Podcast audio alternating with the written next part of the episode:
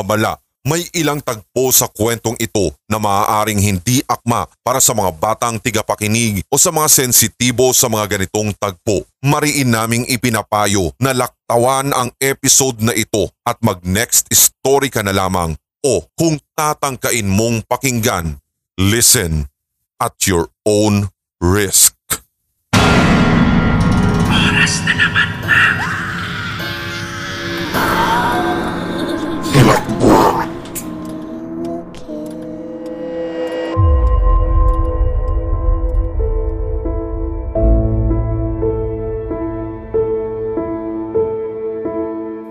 Isang matinding lindol ang dumating sa bayan ng Carduque. Iyon na yata ang pinakamahabang lindol na naranasan nila. Maraming bahay ang napinsala at kitang-kita ang pagkawasak na idinulot ng lindol mula sa loob ng mga kabahayan hanggang sa labasan. Ang mahimbing na tulog ng mga tiga roon ay nagambala ng dumaan na lindol.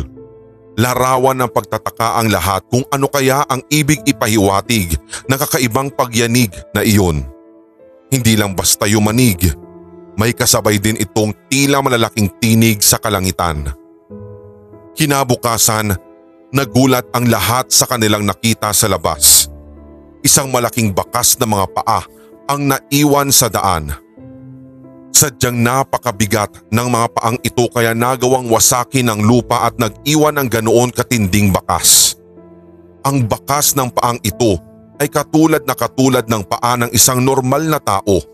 Ang pinagkaiba lamang ay napakalaki nito. Dambuhala. Tila nagmula ito sa isang malaking bulas na nilalang. Napakrus ang matatanda sa lugar. Isang nakaraan ang muling nabuhay sa kanilang alaala. Hindi pwede.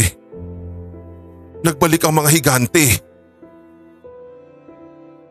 Isa si Dolfo sa mga nagtaka. "A- anong higante? Anong higanteng sinasabi mo Aling Marie? Naaalala ni Aling Marie ang masaklap niyang karanasan noong siya ay bata pa. Naglalaro lang siya sa labas ng gabing iyon. Biglang lumindol sa lugar nila kaya nagmamadali siyang umuwi pabalik sa kanilang bahay.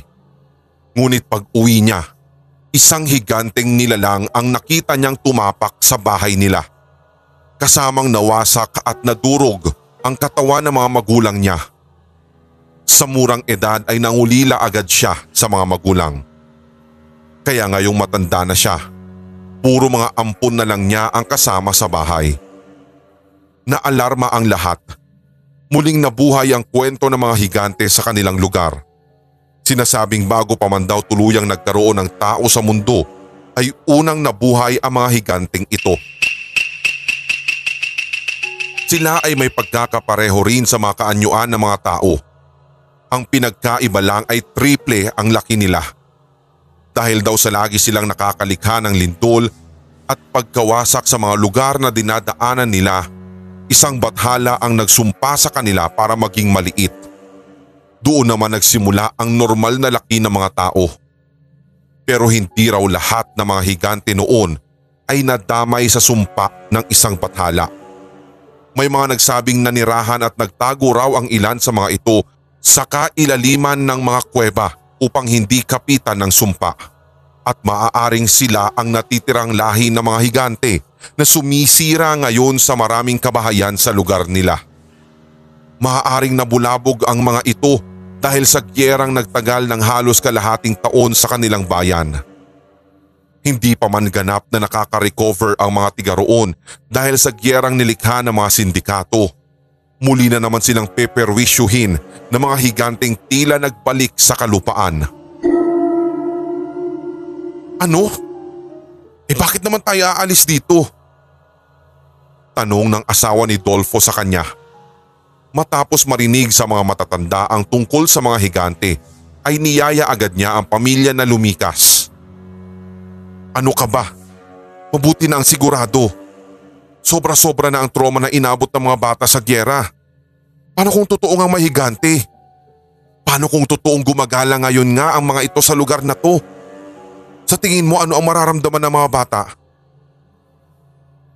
Nandun na tayo. Pero saan nga tayo pupunta? Wala na tayong ibang matutuluyan at alam mo namang wala tayong mga kamag-anak dito. Basta bahala na kung saan. Importante makalayo lang tayo rito. Kahit doon muna tayo bumalik sa evacuation center. Dolfo, ano ka ba naman? Masyado kang nagpapaniwala sa mga matatandang yun. Hindi tayo aalis dito.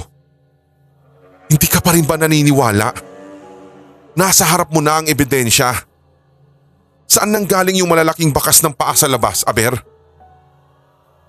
Wala pa rin tayong patunay na galing nga sa paa ng higanteng tao yun. Maraming posibleng dahilan. At bakit? Ikaw ba nakita mo mismo na may naglakad na higante dyan sa labas? Kailangan pa ba nating hintayin na magpakita yun ulit at gumawa ng pinsala rito bago tayo kikilos ha? Kaligtasan lang natin ang iniisip ko, Sonya. Ayoko magkaroon ulit ng trauma ang mga bata sa susunod na mga mangyayari dito. Kaya habang maaga pa, dapat tayo na ang lumayo sa gulo at dilubyo. Sa huli ay kagustuhan din ng lalaki ang nasunod. Napilitan silang bumalik sa evacuation center. Muling nangalakal si Dolfo para may pantawid sila sa gastos at pagkain araw-araw. Kumita ng apat na daan si Dolfo ng araw na iyon at pagka-uwi ay binigay agad niya ito sa asawa dahil ito ang tigahati sa budget nila. Ito rin ang bumili ng mga pagkain nila roon. Pagkabalik nito galing sa grocery ay agad niyang pinakain ng dalawa nilang anak na nasa limang taon at pitong taong gulang pa lamang. Dolfo, balita ko nagbalik na naman daw sina Dagul dito. Di ba malaki ang utang mo doon? Ano? Sina Dagul? Akala ko ba hindi na sila babalik dito? Anong hindi? Nakita ko sila kanina nag-iinuman na naman. Mag-ingat ka sa pangangalakal mo tuwing umaga at baka makita ka niya. Hindi na nakasagot si Dolfo. Kilala nilang lahat si Dagul doon. Halang ang bituka ng taong ito pati na ang grupo nito. Muntik nang malagay sa alanganin ng buhay niya noong hinahabol siya ng grupo ni Dagul dahil sa utang na hindi niya binayaran. Nagkakahalaga itong mahigit 10,000. Sino mang bumangga sa grupo nito ay hindi na aabutan ng araw. Ganoon kadelikado si Nadagul. Doble ingat na tuloy si Dolfo tuwing umaga habang nagpupunta sa lugar kung saan sila nangangalakal para hindi ito maingkwentro. Habang namumulot ng mga basura ay nilapitan siya ng isang kakilala na nangangalakal din. Pare, nagbalik na raw si Dagul dito. Oo nga eh. Sabi nga sa akin ng asawa ko kahapon. Kaya nga medyo nag-iingat ako ngayon eh. Para hindi kami magkatagpo muli. Ako nga rin pre. Malaki pa naman din yung utang ko kay Dagul noon. Hindi ko na rin kayang bayaran yun dahil kulang pa nga yung kinikita ko rito para sa panggastos namin sa bahay. Hindi ka nag-iisa pare. Kailangan natin doblihin yung pag-iingat. Siguradong kalat na naman dito ang grupo ng lalaking yun. Pagka-uwi ng tanghaling iyon ay inabot agad ni Dolfo sa asawa ang tatlong daang pisong kinita sa pangangalakal. Muling namili si Sonia sa grocery para pandagdag sa mga stock nila ng pagkain. Habang binabantayan niya ang mga bata, nilapitan siya ng isa sa mga kasamahan nila roon sa evacuation center. Boss, di ba tiga Karduke ka lang? O, oo. Bakit? Sabay lingon niya sa lalaki. E di naranasan mo yung paglindol doon? Tsaka nakita mo rin ba yung malalaking bakas ng mga paa? Oo naman. Nasa harap pa nga yun mismo ng bahay namin eh. Bakit mo naman naitanong? Madalas kasi yun makwento sa akin ng lola ko nung kabataan ko pa. Katunayan, naging kaibigan pa daw niya yung isa sa mga ito. At ang sabi raw ng higanting iyon, eh kaunti na nga lang daw yung natira sa lahi nila. Kaya kinailangan talaga nilang magtago sa pinakailalim ng kuweba at doon daw sila nagparami muli ng lahi. Sa takdang panahon ay muli raw silang babalik dito para bawiin ang lugar na to na dating sa kanila. Hindi na alam ni Dolfo kung ano ang isasagot. Naniniwala naman siya rito kahit hindi pa siya nakakakita ng higante sa totoong buhay. Sabi na lang niya. Siguro magdasal na lang tayo sa Diyos para hindi sila makapagdulot ng pinsala sa atin. Yun na lang ang tanging makakapitan natin. Gabi. Kung kailan dinadalaw na ng antok si Dolfo ay bigla na naman silang nakarinig ng kakaibang tinig na nagmumula sa hindi kalayuan. Napakalakas ng tinig na iyon at parang isang taong umuungol. Kakaiba rin ang boses. Tila pag-aari ng isang napakalaking tao. Pati mga kasama nila sa evacuation center ay nagising din dahil sa ingay na yun. Lahat sila ay larawan ng pagtataka sa kakaibang mga tinig na bumabalot sa paligid. Kinutuban dito si Dolfo. Hindi kaya ito na ang tinig ng mga higante? Ano naman kaya ang nais iparating ng ingay na ginagawa ng mga ito? Usap-usapan na naman kinaumagahan ng kakaibang mga tinig na gumambala sa gabi nila kagabi. Si Dolfo naman ay hindi na nakisali dahil muli siyang naglakbay sa kabilang barangay para mga lakal. Pinalad ng araw na iyon si Dolfo dahil umabot sa anim na daan ang kinita niya. Iyon na yata ang pinakamalaking kinita niya sa pangangalakal. Siguradong matutuwa rito ang asawa niya. Habang naglalakad pa uwi, ay biglang nakasalubong ni Dolfo sa daan si Nadagol. Tumalim agad ang titig nito nang masilayan siya. Napaatras siya at kumabog ang dibdib lalo na nang marinig niyang nagsalita si Dagul. Dolfo! Hindi ko inaasahang makikita kita rito ah. Ah, ah magandang umaga, Boss Dagul. Kumusta yung bakasyon mo sa Mindanao? Buti naisipan mong bumisita rito sa amin. Huwag mo akong idaan sa ganyan, Dolfo. Alam mong nagbalik ako rito para singilin kayong lahat na may malalaki pang utang sa akin. Nasaan ang bayad mo? Pare, pasensya ka na. Baka pwede naman natin pag-usapan to. Walang wala kasi ako ngayon eh. Eh, kulang pa nga tong kinikita ko sa pangangalakal para mapakain ng pamilya ko araw-araw. Wala akong pakialam sa pamilya mo. Ang habol ko rito, yung utang mo. Anong oras ka magbabayad? Hindi na ako papayag sa mga palusot na ginawa mo sa akin noon. At hinding hindi ko rin malilimutan ang pagtakas na ginawa mo dati. May baril na ako ngayon para tapusin ka kapag hindi ka pa nagbayad. Bago pa man hugutin ng grupo ang mga baril nila ay kumaripas na agad siya ng takbo. Kung saan saan siya dumaan at iniligaw niya ang mga ito. Habang tumatakbo ay dinig pa niya ang putok ng mga baril sa likuran niya. Mukhang nakakahabol na ang mga ito sa kanya. Dumadagundong ang dibdib niya habang tumatakbo. Kung saan saan na siya nakarating, makalayo lang sa mapanganib na grupong iyon. Hanggang sa mapadpad siya sa pinakadulo ng kanilang bayan kung saan matatagpuan ang kuweba na di umano'y tahanan ng mga higante. Malalaki ang butas at lagusan sa kuwebang iyon at halatang malaki rin ang kuweba kung titignan sa labas. Kapag pinasok mo ito ay kulang pa ang isang taon para malibot ang kabuuan ng kuweba ganoon kalaki ang yungib na iyon.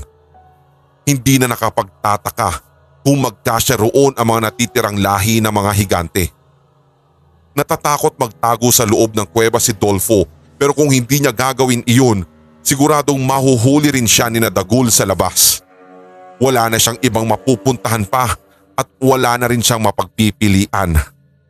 Napilitan siyang magtungo sa loob ng kuweba Sumiksik siya sa kaloob-looban para hindi mahalata ng grupo na nandoon siya.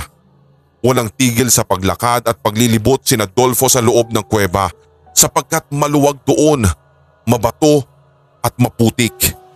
Marami ring mga tulog na paniki sa paligid. Hindi niya alam kung kailan siya pwedeng lumabas. Mananatiling nasa panganib ang buhay niya hanggat nasa lugar pa nila si Dagul. Wala siyang mapagtataguan kapag nagbalik pa siya roon at kailangan niyang magtago rito sa kuweba upang mailigtas ang kanyang sarili. Kung ilang araw na ang lumipas ay hindi alam ni Dolfo. Labis-labis na ang kanyang gutom at pagkauhaw. Dumating na nga sa puntong ininom niya ang sariling ihi para lang makasurvive doon. Pero ng araw na iyon ay hindi na niya talaga kaya. Ikamamatay na niya ang labis na gutom at kailangan na niyang kumain. Siguro naman ay hindi na siya hinahanap ni Dagol sa mga oras na iyon at ligtas na sigurong umuwi. Lumabas na siya ng kuweba para bumalik sa pamilya niya. Subalit nang makabalik naman siya sa bayan ay nagulat siya sa nakita. Sira-sirang mga bahay, wasak-wasak na gusali, durog-durog na katawan ng mga tao ang bumungad sa kanya.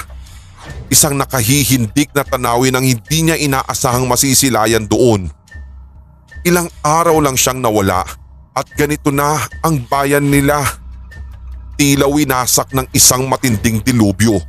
At nang lumingon pa siya sa kabilang bahagi, nakita niya ang mga higante na nagwawala sa paligid.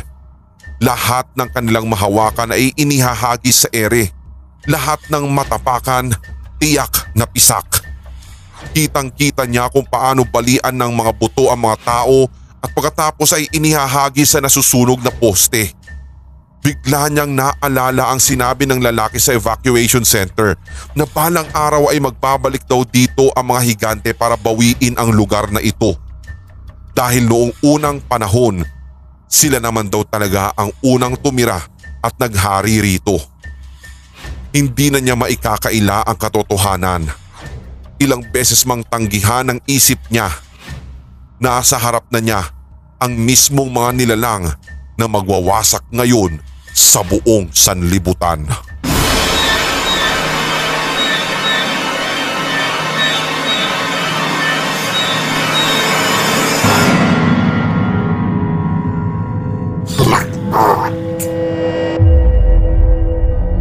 Inyong napakinggan ang tampok nating kwentong katatakutan dito sa Hilakbot TV Pinoy Horror Stories The Podcast. Maaari kang magbahagi ng iyong sariling kwentong kahila-hilakbot sa pamamagitan ng email sa sindakstories2008 at gmail.com.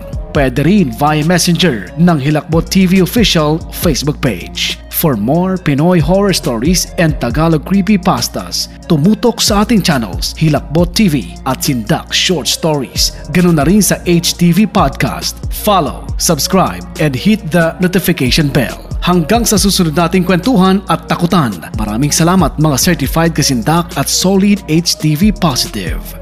Mga solid HTV positive at mga certified kasindak, inaanyayahan din po namin kayo na i-follow ang ating podcast na Pinoy Horror Radio ng HTV Sindak. Ang ating podcast na ito ay mapapakinggan din po sa Spreaker, Spotify, Deezer, Google Podcast, Podcast Addict, Podchaser at iba pang podcast platform.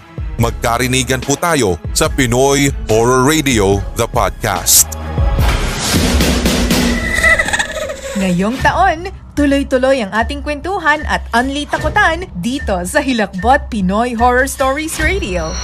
Your first 24-7 non-stop Tagalog horror stories Sa YouTube.